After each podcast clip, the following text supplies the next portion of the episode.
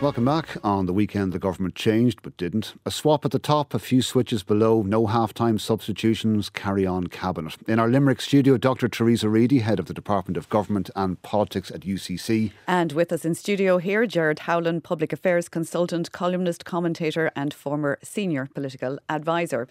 Gerard Howlin, can I come to your, you first? Um, we're well into this area era of new politics now. The two tribes, Fianna Fáil and Fine Gael, as we've been hearing, they're playing on the same team for a good number of years now. Heather Humphreys had difficulty in answering what's the difference between the two parties, even Sean O'Rourke. Can you tell us what's the difference between Fianna Fáil and Fine Gael? I can. I can tell you definitively what the difference is. There is no difference. Uh, economic policy was set between Fianna Fáil and Tríocha um, in 08 09 Fine Gael continued that policy with Fianna Fáil support to 2016, and since 2016, Fianna Fáil and Fine Gael are cohabiting, and now they're in coalition. So that new politics is now old hat. Carol. So does this togetherness help or hinder the two parties in moving forward electorally? Well, it's helped them immensely in keeping them in government, which is the purpose of the ARC the arrangement they architected, uh, there's no sign it's helping them electorally. Um, it certainly didn't help in 2020 uh, on the basis of the confidence supply agreement that had pertained for four years prior to that. And um, it certainly uh, shows no signs in most polls to date of helping them now, where give or take, they're about where they were at the last election. Dr. Theresa Reidy, good afternoon to you. Good afternoon. Now, for all the talk about stability and delivery, we are two and a half years away from the next general election. For Fianna Fáil in particular, because their top man isn't in the top job, their eyes will be on the next general election. How on earth are either party going to distinguish themselves ahead of that? I mean, I think they face a real challenge going into the next election, and we've already actually seen some of the discussion taking place about what will they, won't they have a transfer pact. Um, it, it will be a challenge for them to set out particular policy areas and policy stalls that allow them to compete and contest as separate uh, political entities. But separate political entities is, is what they are. And I mean, I agree with everything that's already been said in terms of, of policy, but I do think um, it's important that things like culture, identity, and the, the views of the members are also um, accounted for in these discussions about the parties. Uh, and certainly the party members, uh, the kind of limited research we do have tells us that they see themselves as, as quite different. Um, and any potential merger would be a long way down the road uh, because it would require those those members to get on board. So that challenge uh, is very much front and centre for both parties going into the into the next election. Do you expect Fianna Fáil to have a new leader by then? I mean, I think if we were talking two years ago, I probably would have said yes. But uh, as the, the government term has progressed, I think Micheál Martin certainly uh, grew into the role. He emerged as a, a very strong and statesmanlike uh, Taoiseach at kind of critical moments over the last couple of years.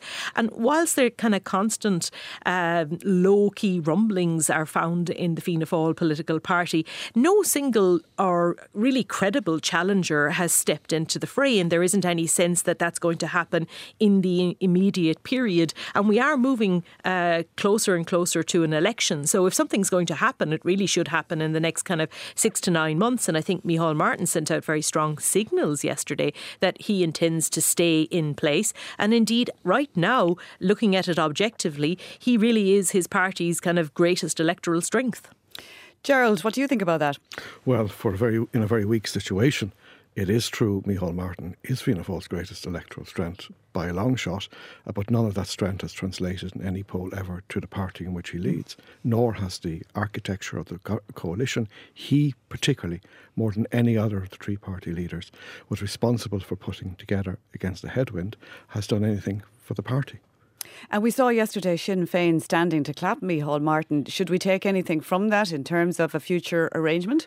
Um, perhaps, perhaps not. Uh, I mean, the architecture of the government, which left Sinn Féin as the main opposition party, has done them no end of good. So if I were Sinn Féin, I'd be clapping the government party leaders too. Should we be discounting at this pos- this point the possibility of Fine Gael, Fianna Fáil and the Greens coming back for a third term? No, definitely not. Uh, it is the longer shot but it is a feasible shot. And it's not just the three of them, but three of them with others. That Sinn Féin uh, would have to do very well indeed to be clear of any other alternative. And you could have a Sinn Féin that does very well, but doesn't do good enough to fend off an alternative of nearly all others. So that game is a real one uh, and uh, it is real politics. Theresa Reidy, much of, in fact, all of Sinn Féin's focus in the Dáil yesterday of criticism was levelled at Fine Gael and particular, uh, in, in particular at Leo Varadkar. And indeed, there will be many within his own party who will be waiting to see if he can, to use their own expression, deliver. He hasn't delivered electorally for them so far.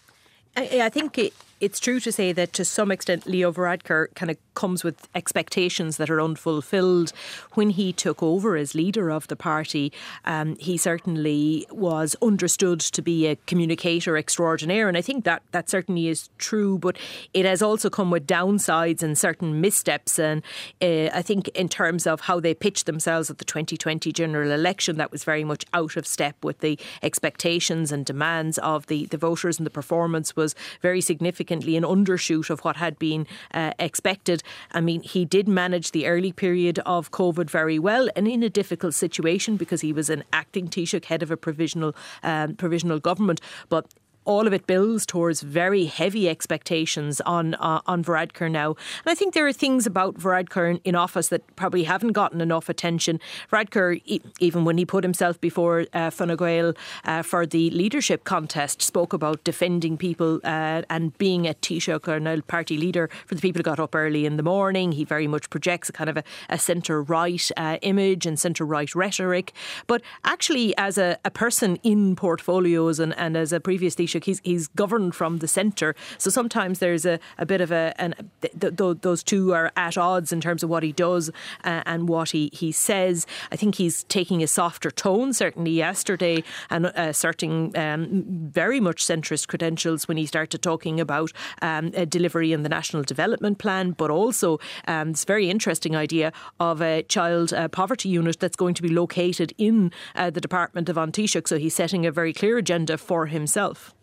And Gerard Howlin criticising Sinn Féin policies has been a big focus for Fine Gael in recent times, and particularly Leo Varadkar. Do we expect that to continue? Of course. And of course, it is a big moment for Sinn Féin because we're now into the second half. We're now beginning to run into an election. Change is a word. Increasingly, people are going to look to Sinn Féin for meat on the bone, for detail, for figures, for plans. So the pressure will come on them uh, to deliver much more than they have hitherto. In relation to Fine Gael, of course, they're going to keep up the pressure on, on, on, on, on Sinn Féin. Uh, their problem, of course, and it's the governments generally, on the one hand, they're building out the state quite aggressively. But at the same time, they're mysteriously talking about magically reducing the tax burden overall for a much bigger state. And that doesn't add up unless you believe that the money tree that is corporation tax will grow indefinitely and forever. And we have a cabinet meeting this week to consider things like the climate action plan, the, the defective apartments. It, will the honeymoon be over before Christmas? Well, the climate action plan is a, a seismic moment because I think it's the moment when we go from talk to action on climate in this country. We've had plans and preparations and quotas and uh, percentages. This is the moment of actuality. It's a huge achievement for the Green Party. It comes with great opportunity, significant cost. It comes with messy politics because a big part of the politics of that, by the way, is roads and how there has to be less room for cars and more room for public transport. And you go through the, the country in different communities. So all this is challenging politics if it's good policy. And then there's so many other things to do. And all of it dependent, Carol, on one thing corporation tax. And if that goes back, all the plans go back to the burner as well.